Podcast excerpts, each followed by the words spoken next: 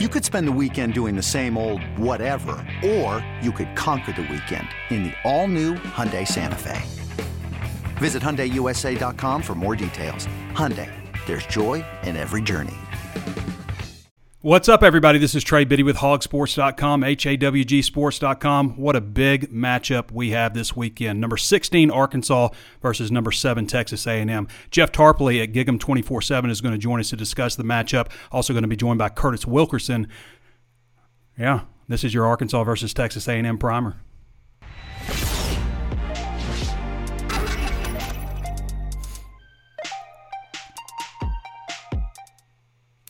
All right, everybody. It's finally here. What a big game we have coming up this weekend. I mean, it doesn't get much better than this in Arlington.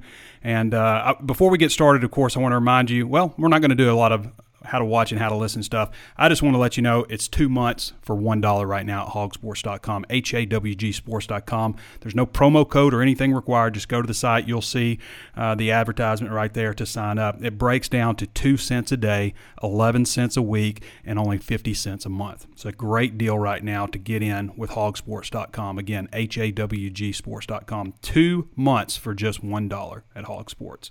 All right, let's jump right into it. So this game,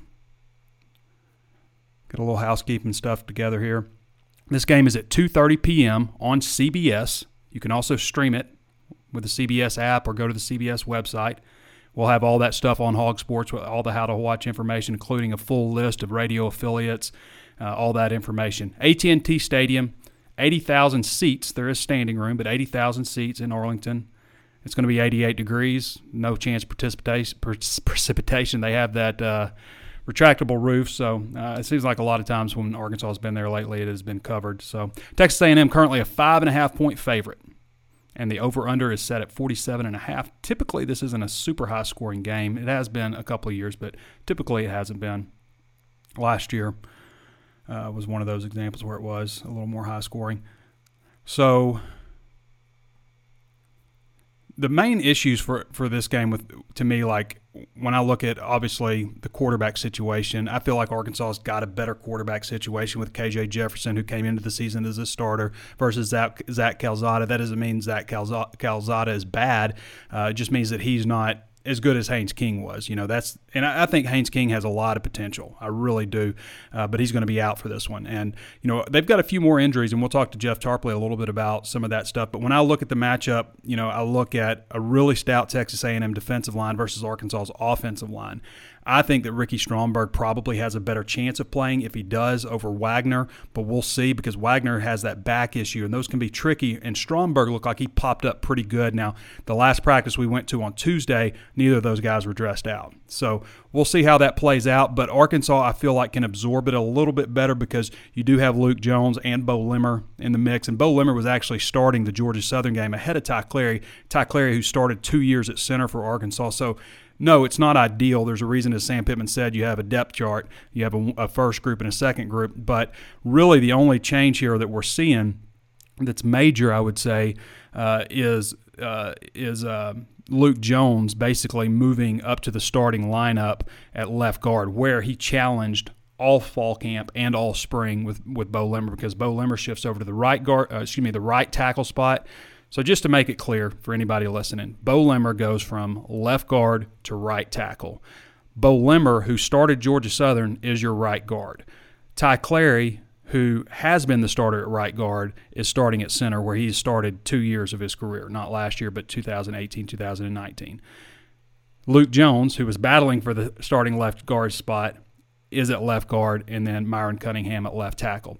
And I would say the only thing that would change, like if Stromberg could come back, then you know nothing else changes except for Stromberg going in as the starter. Um, you know, with Ty Clary probably being the top backup at a lot of spots. So that's that's how it could go, and we'll see. Uh, we'll see if, how that shakes out. But very deep defensive line for Texas A&M. So that is a battle that I would think Texas A&M might have a slight advantage in. But when you flip it to the other side, Arkansas's defensive line versus Texas A&M's offensive line, they replaced four starters from a year ago, and one of their key players might be out. The Tennessee transfer might be out for this one, so that's something to watch. Uh, but I just feel like Arkansas's defensive line is going to give them more problems than the other way around. Not that that's any disrespect to Texas A&M defensive line because they've got one of the best in the country. I'm just saying the matchup just as far as the matchup goes. And I think that's going to be a key point. You know, we talked about Zach Calzada. Is he a better quarterback than KJ Jefferson? I think that Arkansas has the edge in the quarterback matchup in this one, um, which we haven't been able to say for the last several years. So that's something that's different about this game, and it's a big factor with it. So there's a lot of interesting ins and outs with this team, and you know we'll talk with uh, with the guys a little bit more about about all that stuff. So pretty much for the injury situation, that's that seems to be about it for the major injuries for Arkansas. Is those offensive line issues. Uh, Trelon Smith has been dealing with a shoulder injury. He, he was in a green jersey. Jalen Catalon still is in a green jersey, but he's been playing and practicing in a green jersey um, since forever, since fall camp. Uh, Treylon Burks was not in a green jersey, and that has been something he's been even in the full day on Tuesday. He was not in green, so that's good. Uh, First team offense and defense, pretty much how you would expect it from how we saw in practice. They were in a three man front. Doesn't mean that they'll actually go three man front. I think it's interesting because you know they talk about being multiple so much, and it's like, okay, this game we're going to be in a three man front. Well, this game we're going to be in a four man front. It's never like we're going to mix it up. We'll be three and four, some and some, you know. Uh, so it's like been either or. So, but this one I maybe could see them mixing it up a little bit more. Arkansas does have some good depth on the defensive line. That's a real important matchup to watch, especially with a quarterback in Calzada who, you know, he might be thrown to some different receivers. There's a couple of his guys, uh, including Smith, uh, who's also the return guy, their starting spl- uh, slot, uh, who uh, I guess is going through concussion protocol. My experience is if you're if you're going through concussion protocol, you miss the next week's game but they're saying day to day. But at least at Arkansas, every time I've seen somebody that had a concussion or concussion protocol, they didn't play the next week. So, kind of where things are.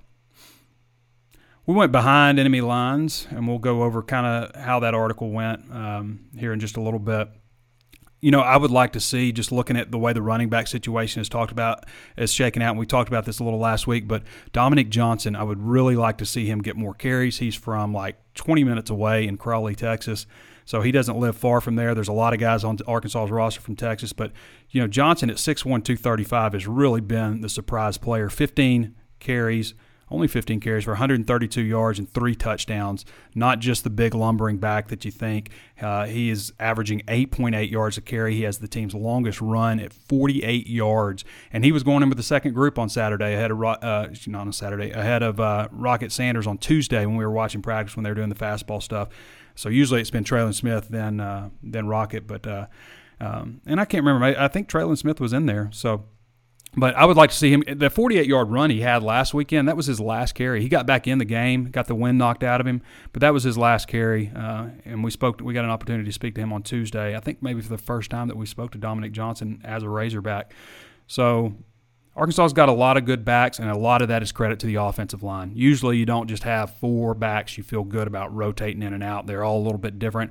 I just think Dominic right now. Now, I think I've said before. I think AJ Green might have the highest ceiling once he gets pass protection and stuff down, gets a little bit more comfortable, just because of his incredible speed. He reminds me a little of Bijan Robinson. Reminds me in other ways of Alex Collins, and probably not as thick and, and stuff as I've mentioned. But uh, I just think that AJ Green has so much potential, and not that Rocket Sanders doesn't either, because he does, just a different kind of back. Uh, I think Sam Pittman compared him to Jonathan Williams, which I think isn't a bad comparison for him. But uh, I really like the way Dominic Johnson is running right now. Just big, brutal to tackle. Would like to see more of him on Saturday, especially coming from so close down there. Arkansas is going to be able to hit the recruiting roads in Texas this week. They haven't done that. They've been able to do that, but they haven't gone out and seen recruits yet. Uh, you know, they've been home, so they could go to you know Fayetteville games, but they want to get their routine down, make sure that they everybody knows what to do in case you know something happens. But you know, Sam Pittman's not going to be there. They're going to have coordinators running practices and stuff on Friday. You know, which is walkthrough type of stuff. So the coaches will be able to get out on the road in Texas and. Uh, and get a look at some of these prospects for the first time. I mean, this is the first time that Pittman has been able to go out and look at prospects in person uh, during this evaluation period. So uh, that's a good opportunity for them, especially since they're in Texas. Uh, Danny West has more on that at Hog Sports. It is a VIP article, but he has more on on that. The 2022 Razorback football schedule was announced. Not to look too far ahead, but big surprise: Arkansas has the toughest schedule in the SEC and probably in the country. Again, three-peat, as Sam Pittman said, national champions of hardest schedule. I mean, it may be longer than that, but under Sam Pittman, this will be three straight years. They open with Cincinnati on September 3rd. Cincinnati is currently nationally ranked. I think they're like in the top 10. Then they get a this is nice. They get a they open with an SEC home game against South Carolina. That doesn't happen a lot for Arkansas for some reason. Technically, this is an SEC home game that's opening up against Texas A&M, but it's in Arlington in a split crowd. So a home game, and then it's the Fighting Bobby Petrino September 17th with Missouri State if he's still there. Missouri State coming to Fayetteville and Bobby Petrino. I mean, that's three weeks there, no weeks off. What's next? Texas A&M and Arlington. At least Arkansas is the away team for that one, so they don't lose the home game. So that's your first four weeks. Your fifth week is Alabama in Fayetteville, and then it's at Mississippi State. Then you get a bye week, a much needed bye week, by the way, and then you get BYU at BYU, middle of the slate, middle of the season, middle of the SEC slate. You got to go to BYU. So tough. Who scheduled that? Why would you schedule that in middle of the season at BYU? That's got to be an early week game. And then at Auburn. So you have basically at Mississippi State, bye week, at BYU, at Auburn. Coming off the Alabama game, coming off the Texas A&M game that's a brutal stretch. You should three three road games in a row with a bye week in there. And then it doesn't get easier. You step out of conference, but it's Liberty. Liberty currently is the 26th most receiving votes team in the coaches poll and 27th in the AP. Liberty and Hugh Freeze, November 5th, coming to Fayetteville. Does it get any easier? Oh, LSU's next. LSU in Fayetteville. Ole Miss in Fayetteville. Hey, here's a little stretch of home games, and then it's at Missouri. And I'm thinking that Missouri game, obviously likely to be moved to the Friday after uh, Thanksgiving, but I'm hoping, thinking that they move it to Arrowhead because that's how it was supposed to be the last time. So that's the schedule coming up, guys. 2022. But we got to focus on 2021 because it's equally brutal. And this stretch right here is a tough one three straight road games, and then you come home to Auburn. Three straight road games, and then you come home to Auburn. Shouldn't happen. Shouldn't have to deal with that. Shouldn't have to go on the road three times, but it's Arkansas's fault because they had this Arlington game. That Arlington game should be, if anything, a non conference game. It shouldn't be an SEC home game. All right. Am I ready to go to Jeff Tarpley? I think we are.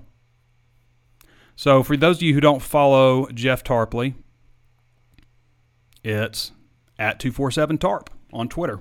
And he's a good follow if you want Razor, uh, excuse me, if you want Texas A&M uh, Aggie news. So we'll get to him real quick, see what his thoughts are. We've been communicating with Jeff throughout the week just to kind of get a lowdown on how things might shake out in this one. This episode is brought to you by Progressive Insurance. Whether you love true crime or comedy, celebrity interviews or news you call the shots on what's in your podcast queue. And guess what? Now you can call them on your auto insurance too with the Name Your Price tool from Progressive. It works just the way it sounds. You tell Progressive how much you want to pay for car insurance, and they'll show you coverage options that fit your budget. Get your quote today at progressive.com to join the over 28 million drivers who trust Progressive. Progressive Casualty Insurance Company and Affiliates. Price and coverage match limited by state law. When you need mealtime inspiration, it's worth shopping Kroger, where you'll find over 30,000 mouthwatering choices that excite your inner foodie. And no matter what tasty choice you make, you'll enjoy our everyday low prices, plus extra ways to save, like digital coupons worth over $600 each week. You can also save up to $1 off per gallon at the pump with fuel points. More savings and more inspiring flavors make shopping Kroger worth it every time. Kroger, fresh for everyone. Fuel restrictions apply. Jeff Tarpley, how you doing, sir? Pretty good, Trey. How are you doing? I'm doing good. It's good to have you back on again. Uh, it's been a while since we spoke. I guess probably, probably about a year since we've uh, had an opportunity to speak um, on this same podcast. But uh, we're glad to have you on, and uh, we do a little uh, exchange here, so we're not going to go too far from our, our five questions exchange here. So you'll you should be geared up for the listeners. Um, just want to jump into it, and uh, just uh, if you could update us a little bit on the uh, Texas A&M injury report for the listeners. Well, I don't think it's any different than what I relayed yesterday. Uh, that in, in the in the Q and A that went up this morning, as the the question marks remain offensive lineman Layden Robinson and slot Ainias Smith. Uh, if they can't go, then that's going to be an issue. It's going to be an issue for A and M more so in terms of Robinson mm-hmm. than it will be Ainias Smith. Uh, Moose Muhammad stepped in, had a touchdown catch last week. Doesn't have doesn't have problems fielding punts. Uh, so in terms of being a punt returner and in terms of being a slot, I think A&M's covered just fine there. Uh, with regard to Robinson, that's a little more problematic. A&M started Blake Trainer, who was the backup right tackle mm-hmm. for Kenyon Green, and slid Kenyon Green inside. The move didn't work as well, probably as A&M wanted to. Uh, New Mexico generated more pressure than what we had seen uh, in the pass rush in the first two games and most of it came from the right side of the line, which would have been New Mexico's left side. I, we don't know at this point what A and M is going to do going forward. however, there's probably a better chance. You know, there's probably a better chance that Robinson suits up this week. We haven't heard anything to that effect, other than the fact that he was supposed to return to practice and he's day to day. Uh, Sam Pittman's kind of been under the, you know, he's he's been kind of under the radar too as far as injuries. So both coaches employing a little gamemanship here in what is turning out to be a game that has far more importance now than what it was probably perceived to during the preseason. Again, Jeff Tarpley uh, joining us here with uh, Hog Sports Live. You can follow him again at two four seven Tarp. Hey, uh, Jeff, one of the uh, one of the things I wanted to talk to you about was the center. In the game notes we got, it was Matthews listed as the center, and then in our Q and A exchange, you mentioned uh, uh, that the freshman starts there. What what is, what is the dynamic, I guess, that happened with the center position and well, why it's different? Luke Matthews has, has battled injuries throughout his A&M career. Uh, he, he missed all of last season. He's been problematic in both spring and fall camp. And then coming into the season, he actually played in the opener and then missed the second game against Colorado, missed the third one against New Mexico. So th- they just simply needed to have someone who they could count on on a game to game basis. And, and and Bryce Foster's the guy. And Foster is a he's a four star that a lot of Aggies thought could have been rated as a five star. He's 320 pounds. He's a massive, massive guy. Uh, he looks like an upperclassman physically. Uh, he won the uh, Class 6A Texas State shot put championships in the spring. That tells you an idea of what kind of explosiveness he has. He hasn't had any issues necessarily from a physical standpoint. And interestingly enough, the first two games, A&M did a very good job of dealing with uh, stunts and blitzes in terms of their pass protections versus Kent State and Colorado. Things broke down, tended to break down a little bit last week, uh, more so in the run game, uh, also in the uh, also in more so with regard to pass protection.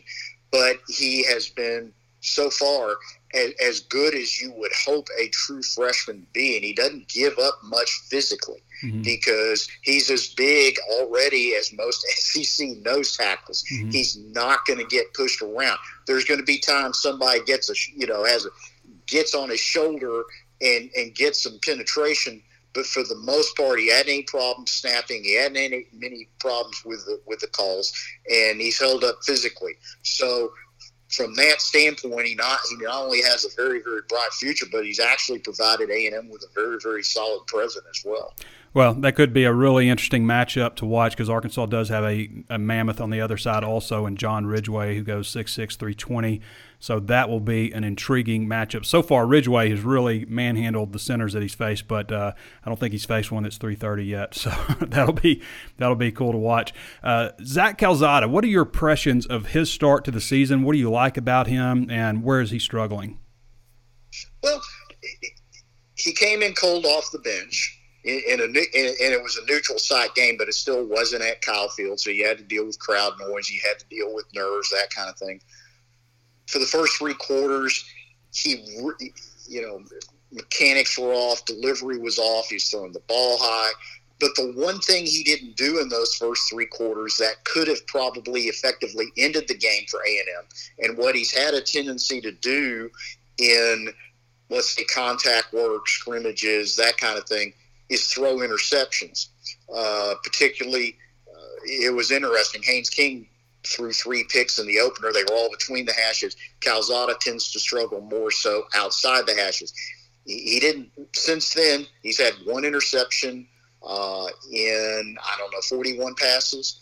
Uh, he's thrown four touchdowns and he's averaging closer to 10 yards an attempt. So once he got his feet under him, you saw the best aspects of Zach Calzada come, come out. He he's got a great arm, and I mean this. He he's got one of the best arms I've ever seen come through A and. I've been watching A and M football since the mid '70s. It's kind of amazing to see the ball just kind of fly off his hand. Uh, he's got a very very quick release, and, and and that probably has been the root cause of the issues he's had in terms of his decision making and the turnovers in that he trusts his arm so much he thinks I can get it past anyone and he'll hold it a, he'll hold it a tick too long. Mm-hmm. and as a result it gives the defend you know if, if the route's not run quite as well as it needs to be it gives the defender a chance to undercut the throw. Or he'll just throw it right to someone or maybe he'll hold the ball too long and, and take a sack and he did that a couple of times last week. But in terms of everything you wanted him to be uh, he's been those things. And it's interesting too because Haynes King was really played up in, in before the season started by, by Jimbo Fisher. Uh, he touted him in the media. He touted him when he went and talked to the faithful during uh, summer gatherings in, in, the major cities here in Texas. And yet now it's Calzada's chance. And so far, Calzada he's played to his strengths and he hadn't turned over the football. He's been a little more mobile than people wanted him to be. Now, again, you know, we'll see what happens Saturday against a defense that tends to turn you over. And if he can avoid those things, then again, I think A and M. I think that's the key to the game. If he avoids those types of mistakes, I think A and M wins. I think if he doesn't, it becomes very, very problematic for A and M to win this football game. Jeff Tarpley again from Gig'em 247, columnist joining us.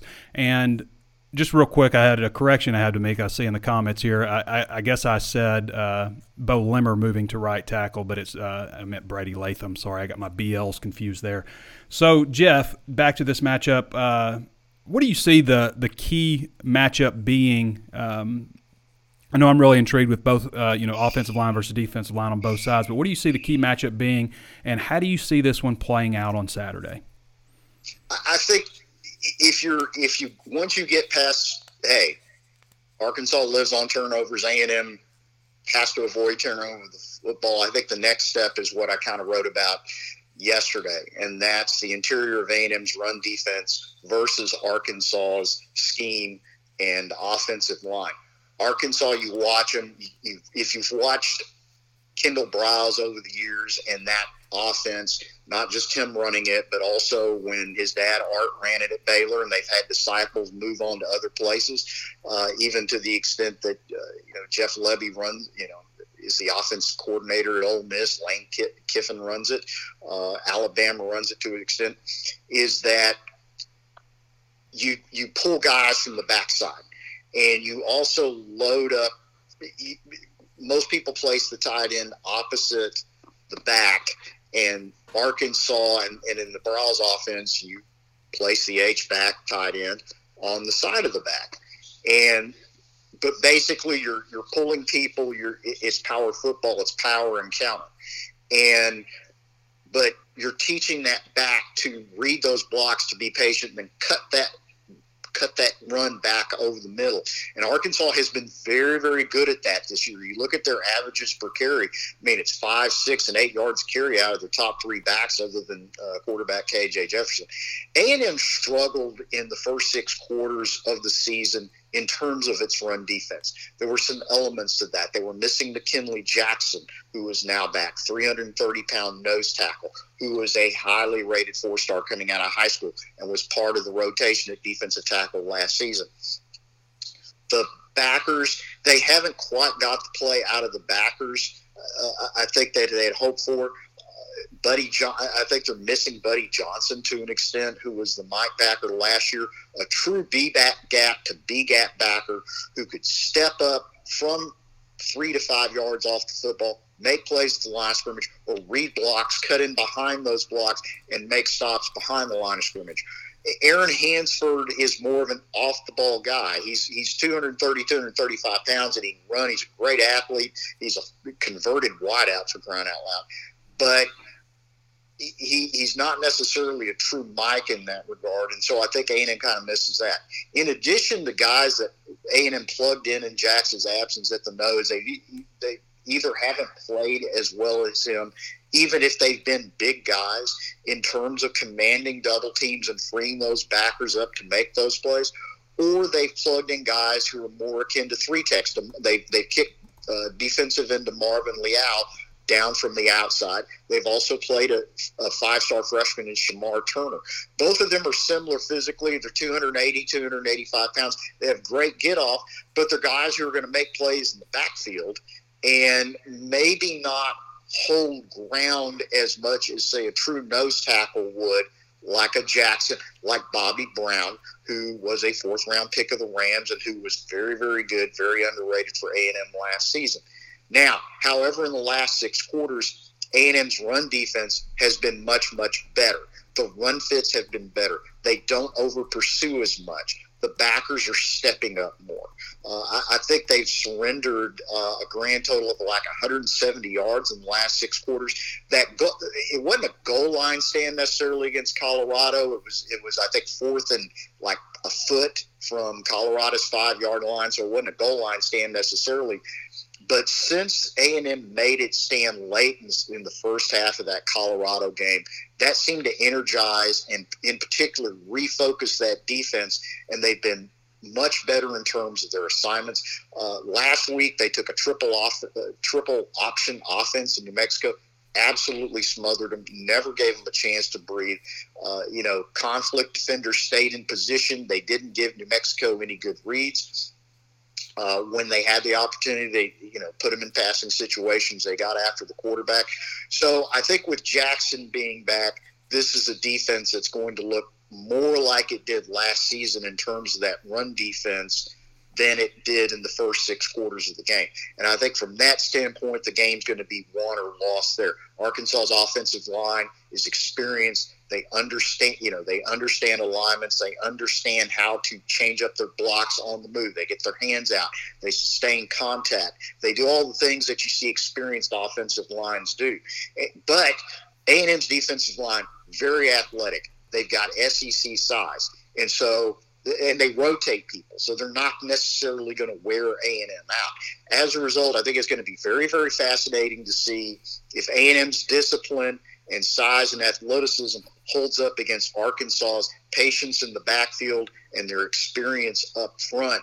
And if A and M can, you know, one component is turnovers. If A and M can also sh- shut down Arkansas's interior run game, keep those backs from bending back behind the quarterback, then Arkansas's offense, which helps out the passing game, you know, gets play action going in the passing game because you run the football, then I think Arkansas has a much, much harder time getting its offense going. And if I had to bet on one or the other happening, I would bet on A&M simply because this is a really, really good front four for A&M, and not just in terms of the starters, but the backups are also quality players, and you've got unsung guys up front that are also quality football players.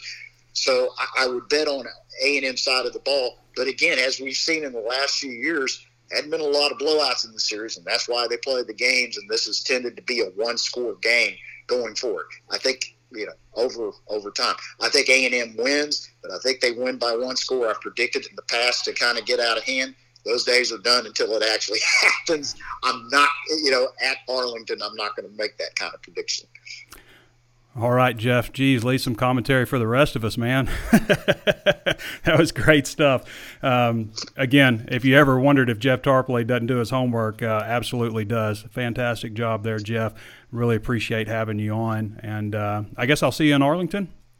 Yes, sir. We'll All right, there, brother. Trey. Thanks so much for the opportunity. All right, really enjoyed having you on. Jeff Tarpley with Gig'em 247, columnist there. Uh, does a great job over for our Texas A&M site. All right, I want to jump over to Curtis Wilkerson now. Curtis, if you don't follow Curtis, he's at Kurt Wilkerson underscore, which is a terrible Twitter handle, but he's got a really long name, and that's all he could come up with. So follow at Kurt Wilkerson underscore on Twitter. And if you want to follow his VIP Razorback basketball coverage, which has been a lot of stuff coming out here lately, uh, then you'll want a VIP membership. And again, it's just two dollars right now for your uh, for your excuse me, no one dollar for two months. Even better, one dollar for two months right now at hawgsports.com. All right. Let's get to Curtis.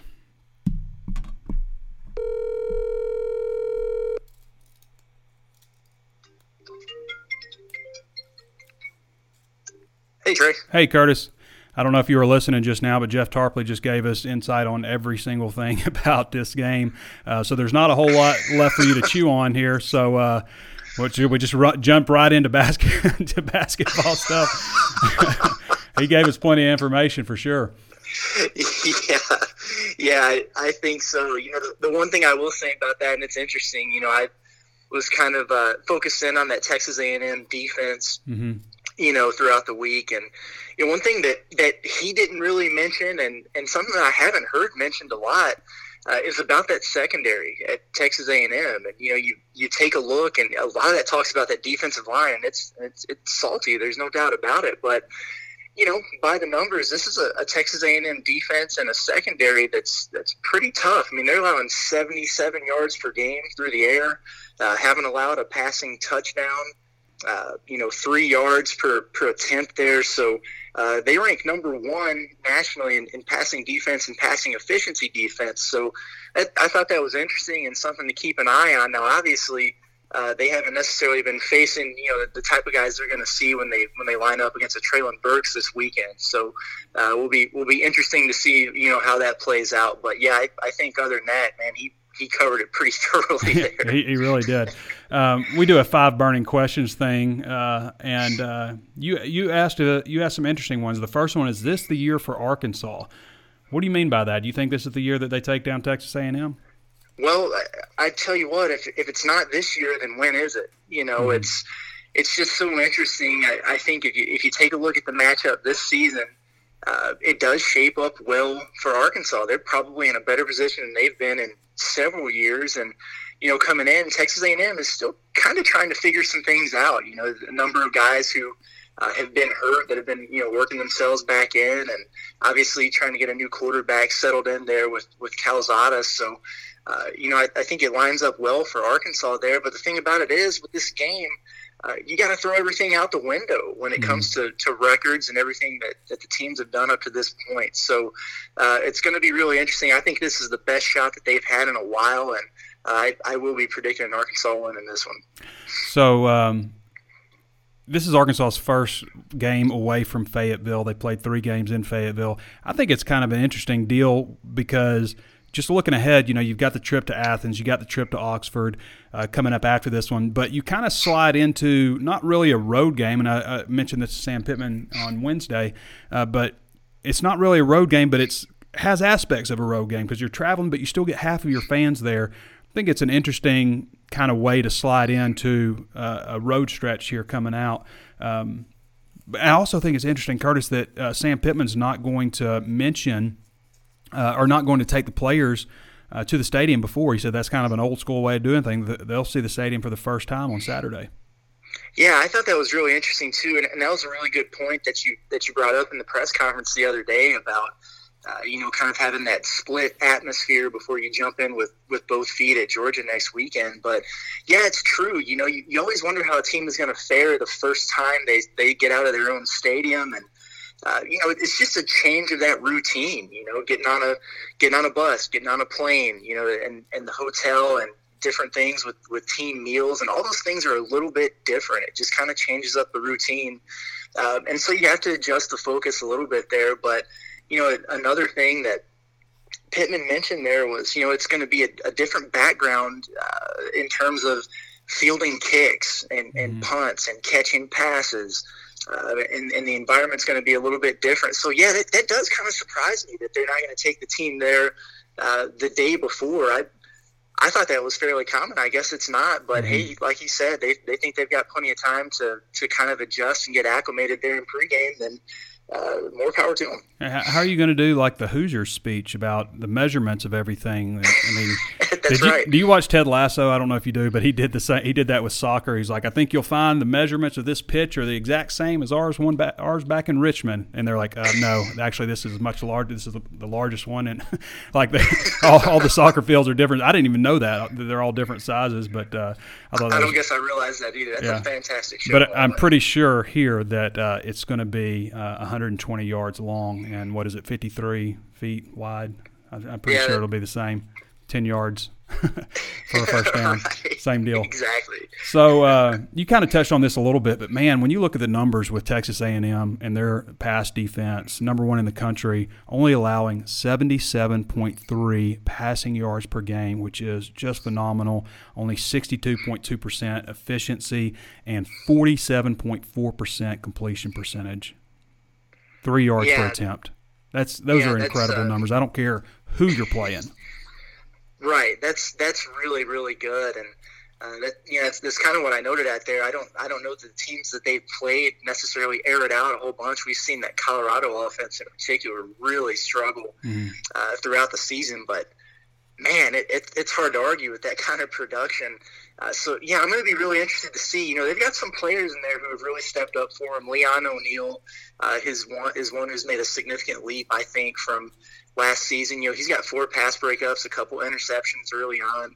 Uh, heard a lot of really good things at, at corner on Jaylon Jones. He's been very solid, and I know that they're really happy with uh, the way Antonio Johnson has really busted out this season at nickel. He, he leads the team right now with 18 tackles. So, uh, you know, they've really shut down their opponents so far. Like I said, though, uh, they haven't seen a Treylon Burks yet. So I'm, I'm just really interested to see uh, how that matchup goes. But man, oh man, those are uh, those are some pretty impressive numbers through three weeks of the season, no doubt. Really is. Uh, again, Curtis Wilkerson joining us. If you don't follow Curtis, it's at Kurt Wilkerson underscore. That's the best you could do with a Twitter handle, right, Curtis? That's the best I could do. I ran out of characters. I couldn't even put my full name in it. Yeah, it used to be C. Will Coops. That wasn't too bad. Maybe maybe we consider going back to that. But yeah, uh, it's time for a change. anyway, Curtis handles uh, all of our basketball coverage and uh, and uh, recruiting, basketball recruiting, and there's a, a, lot of stuff going on. And we're going to touch on that just a little bit too.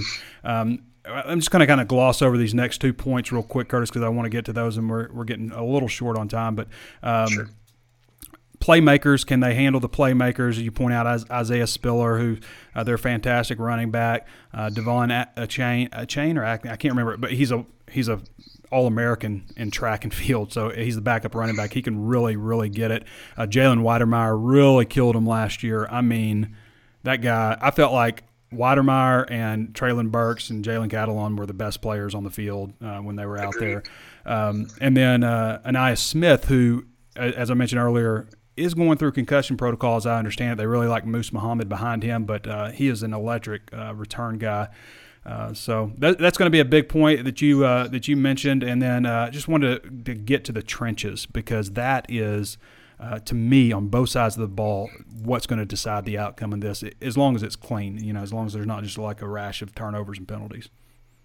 Yeah, I agree 100%. I, I thought Tarp did a really nice job of you know, breaking down kind of that, that weakness. People look at that the run defense there with Texas A&M, and it, has been better uh, over the last game, game and a half. But it was really on the interior, and, and I do think that they kind of just have a different look, a different element. When, you know, getting McKinley Jackson back, that guy's a load. Uh, he's a, he's a big man, and so you know, to me, uh, you see a guy like that come back, and it's obviously going to give the Aggies a boost. And it just makes you know Ricky Stromberg's situation loom that much larger to me. You know, if, he's available and and healthy, you know, is he a guy that can handle that assignment with, without, you know, requiring a bunch of double teams and things of that nature?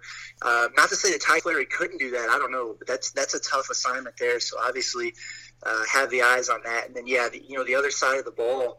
Uh, you, know, you mentioned John Ridgeway. Uh, speaking of loads, you know the the impact that he's able to make there in the trenches uh, could, could just be huge for Arkansas, especially uh, you know going up against what you know is either going to be you know probably a true freshman there at center or uh, you know a little bit of, of inexperience. So uh, definitely going to be key there, and, and obviously you want to get some pressure on that that young quarterback at Texas A&M. So uh, definitely a, a situation to watch.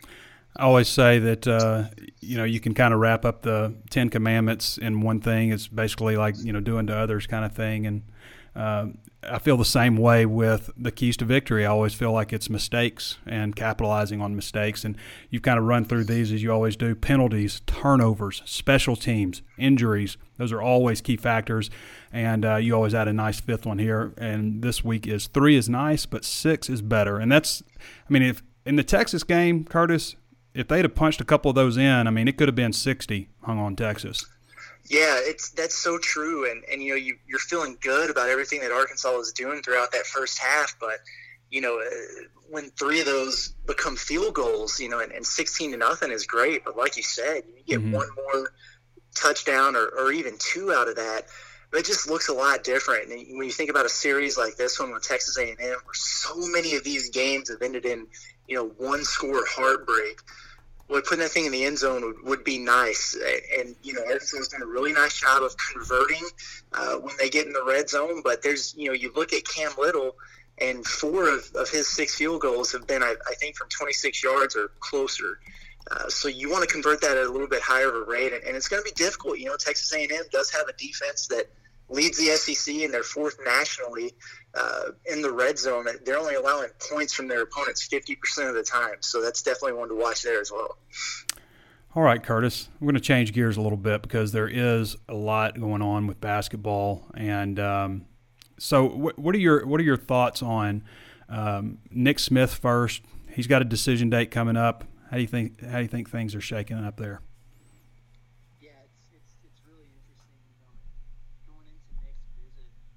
Arkansas, I, I, mean, the popular belief there was that Alabama was in really good position. And, you know, they, they got Nick to campus. He was able to experience that atmosphere during the Texas weekend mm-hmm. uh, and got back home. And all of a sudden, it seemed like the tides had turned. And, you know, you expect that to a degree. You know, people come out, you know, get on those visit highs. And, uh, you know, you, you kind of want to wait and see how things shape up a few days later and, and into the next week. And so far, you know, it's really seemed like Arkansas has been able to, to carry that momentum. And, you know, Eric Musselman and the coaching staff have been over to North Little Rock a number of times since that visit uh, to see Nick at practice, which, you know, uh, obviously showing their interest there, no doubt. But, hey, you know, he's he's announcing his commitment next uh, next week on Wednesday.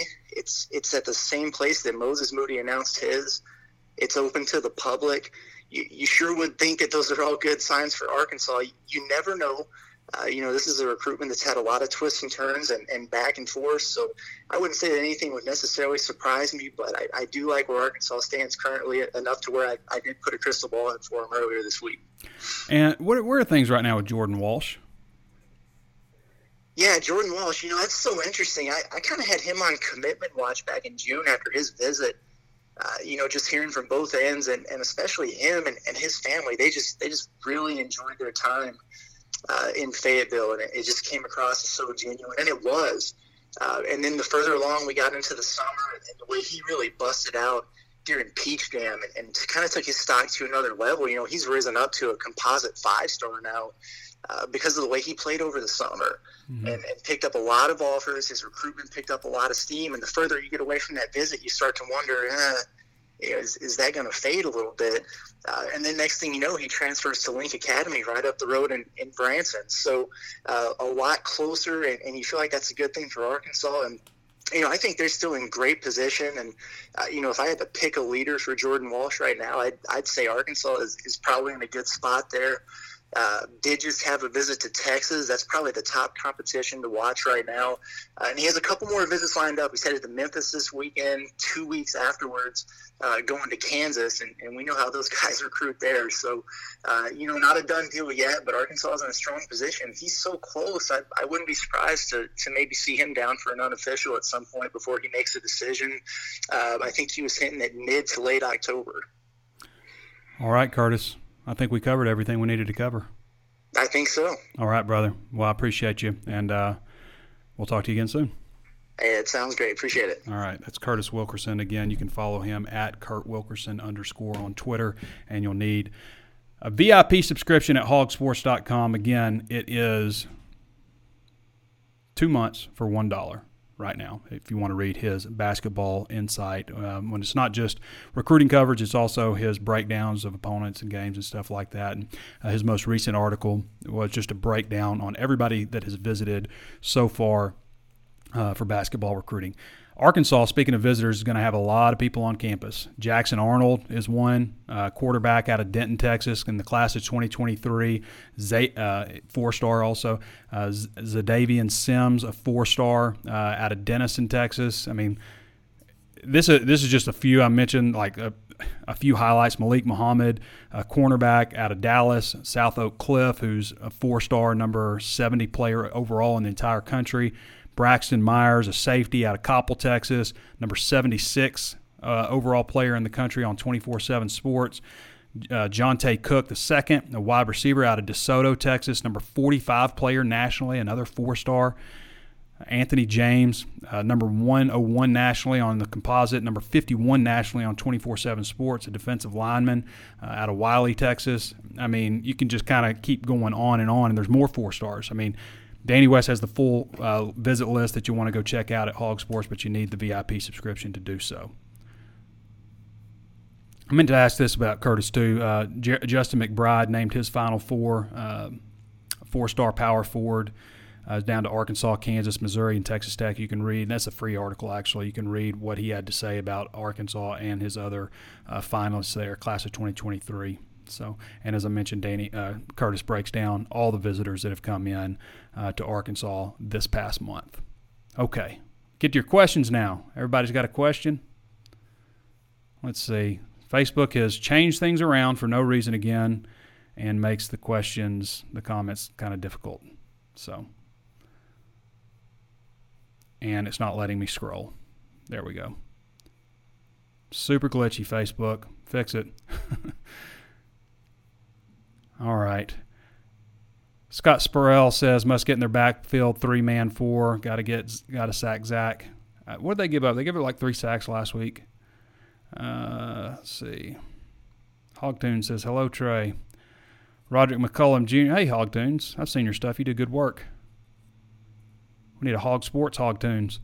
Roderick McCullum says if we can pressure the QB, Hogs by 90. That's going to be. I think that's an interesting matchup with the nose because Ridgeway hasn't had any problems with centers. He's just been manhandling him. And this guy's a freshman, but he's 330.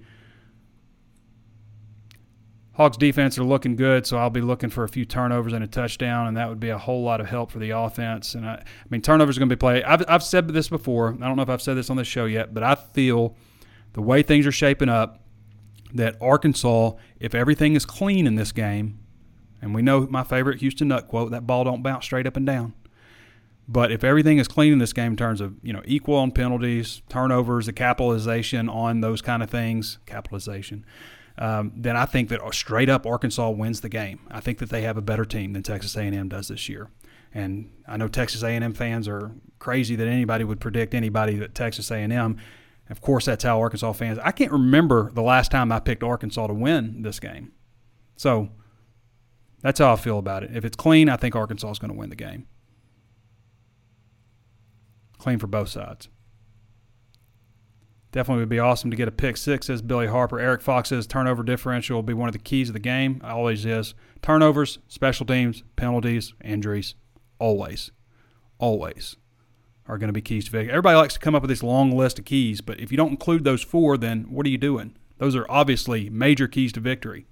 James Fortenberry says, better not count us and the swarming D out. We have good defense as anyone. Casey French Fulton says, I'm not sure how much positive or credit, how much positive or credit to Arkansas. Ha ha. I'm not sure what you mean in there. Crazy that the Texas A&M writer predicts them to win, huh? Well, I mean, I picked Arkansas to win. Billy Harper said, "I'm glad to hear Curtis said of the A&M guy." All right.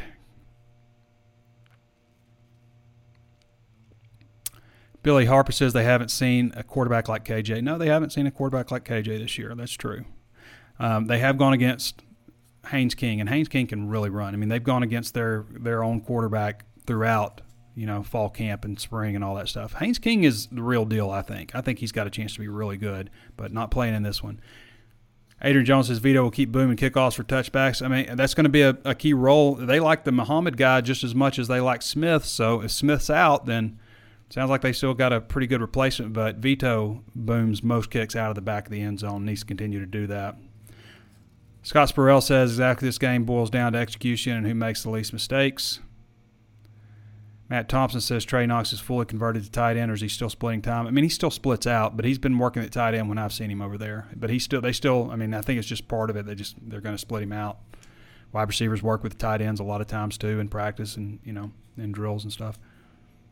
Arkansas wins 26-24. That's an interesting score, and finally gets over the hump with A&M. Says Seth Duvall. Ross Rader says if he adds weight, he will be a matchup nightmare. He's talking about Knox. Kenny Harris says, "Do you think Sam Pittman might have a pick of Pollard on the bullpen on the bulletin board to use his comments to motivate the team?" I don't know. I don't know if Pittman does that kind of stuff, kind of gimmicky. Aaron Anderson says, "Arkansas, if Arkansas is able to pull off a win against Texas A&M, where do you see them being ranked, and how do you see the season turning out? If Arkansas beats Texas A&M, I mean, it depends on who's in front of them and who falls, right? But you're still going to naturally move up by beating the number five or seven uh, ranked team as you know at a neutral site. And it's a CBS game, so a lot of people are going to see it. So if they win, I think it also depends on how how they win. You know, do they barely win or they win by a lot? You know, all those are factors. But I think we're looking top 12, maybe top 10 if Arkansas beats Texas A&M. And again, it depends on how they do it. And if you do that, then you're looking at a top 10 matchup in Athens. How many top 10 matchup SEC matchups are 11 o'clock games? Adrian Jones says, as long as Mark Curles isn't there, yeah, please don't be. Mary Beth Holmes Beeler says, I'm tired of Arkansas not getting any respect. It's our year to beat A&M, and they, and then maybe they will, we will get our respect. I mean, they're ranked in the top 25. That's that's pretty good. Arkansas 24, Texas A&M 21 says David Smith. Ryan Horn says, I think I think Trey Knox could be a different maker this weekend if he can get the running game going. I mean, it that's the matchup. Arkansas's offensive line versus their defensive line, and vice versa. That's the matchup with this game. I really believe, you know, who wins that battle, and both sides kind of have reason to think that they could be okay. I do think that Arkansas has a distinct advantage on the, their offensive line versus Arkansas's defensive line especially when you consider the whole front seven with Arkansas's linebackers. I think that there's more of an advantage there, even though Texas A&M's defensive line might be the best in college football, might be that good. I just think Arkansas's offensive line is pretty good also. So yeah, Arkansas might lose that battle to their defensive line. I mean, probably will based on what everybody says, but I think when you flip it the other way, there's there's a bigger discrepancy. So Destin Hoofman says, first time in a long time I'm not worried about the game. Comes down to special teams, turnovers, penalties, injuries. Injuries are going to play a role. I mean, is Ricky Stromberg going to play? Is Wagner going to play? Those are really big factors with this one. Mark Jones says, if Arkansas wins, they have a legitimate shot at beating Bama this year. At Bama? I'll have some of what you're having. Joey Hutto says, I'm picking lower score. I think it's going to be 17 10 Arkansas wins. I wouldn't, it wouldn't surprise me. I mean, most of the time, this is a fairly low scoring game. All right, everybody. One more time. Two months for $1 at hawgsports.com. That breaks down to 2 cents a day. 1.6 cents a day. Not even 2 cents. 11 cents a week. 50 cents a month. guys, that's a hell of a deal. Sign up, find out what you've been missing out. If you've ever been teetering, uh, maybe I would like to. I don't know. If you want to support the podcast that we do for free, all the free content that we put out on the Facebook page, all that stuff, how can you support? How can you help? We're obviously not doing this because we make money at it. Our bread and butter is the website Hawg Sports, and you can sign up for 50 cents a month for the first two months. That's that's a great offer. So uh, go to HAWG Sports, sign up. There's no promo code needed. Just sign up and you'll get the deal. All right, everybody. I want to thank Jeff Tarpley for joining us, providing his insight on Texas A&M, which was uh, really impressive. Great insight there for him. Of course, Curtis Wilkerson always bringing it with Razorback football and basketball recruiting coverage. Um, just does a great job. Curtis does, and, and follow both of those guys at Tarp247 and at Kurt Wilkerson underscore. And um, get all their great content. All right, everybody. We'll see you next time. Walk and talk out of AT&T Stadium. I don't know if I'll do it in AT&T Stadium. I always have it's always tricky getting out of there. Like I kind of have fun with getting out of Fayetteville. Like, yeah, can I go this way? It's kind of like the charm. I'm about to get run over. I can't find my way out of the building, you know, that kind of stuff.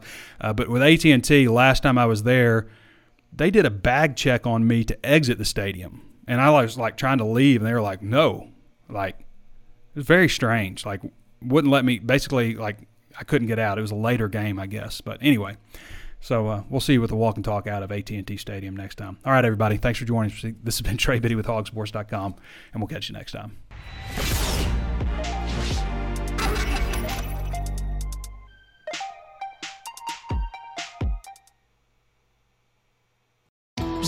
Very bright, shining light, Sarajevo, and they needed to kill that light. From producers Matt Damon and Ben Affleck, explore how art and music sustained hope during the siege of Sarajevo, thanks in part to humanitarians and the band U2. U2, they represent a personification of our resistance. The Hollywood Reporter hails Kiss the Future, moving and inspirational. Kiss the Future! Viva Sarajevo! Kiss the Future, new documentary now streaming exclusively on Paramount Plus. Go to Paramount Plus to try it free. Terms apply.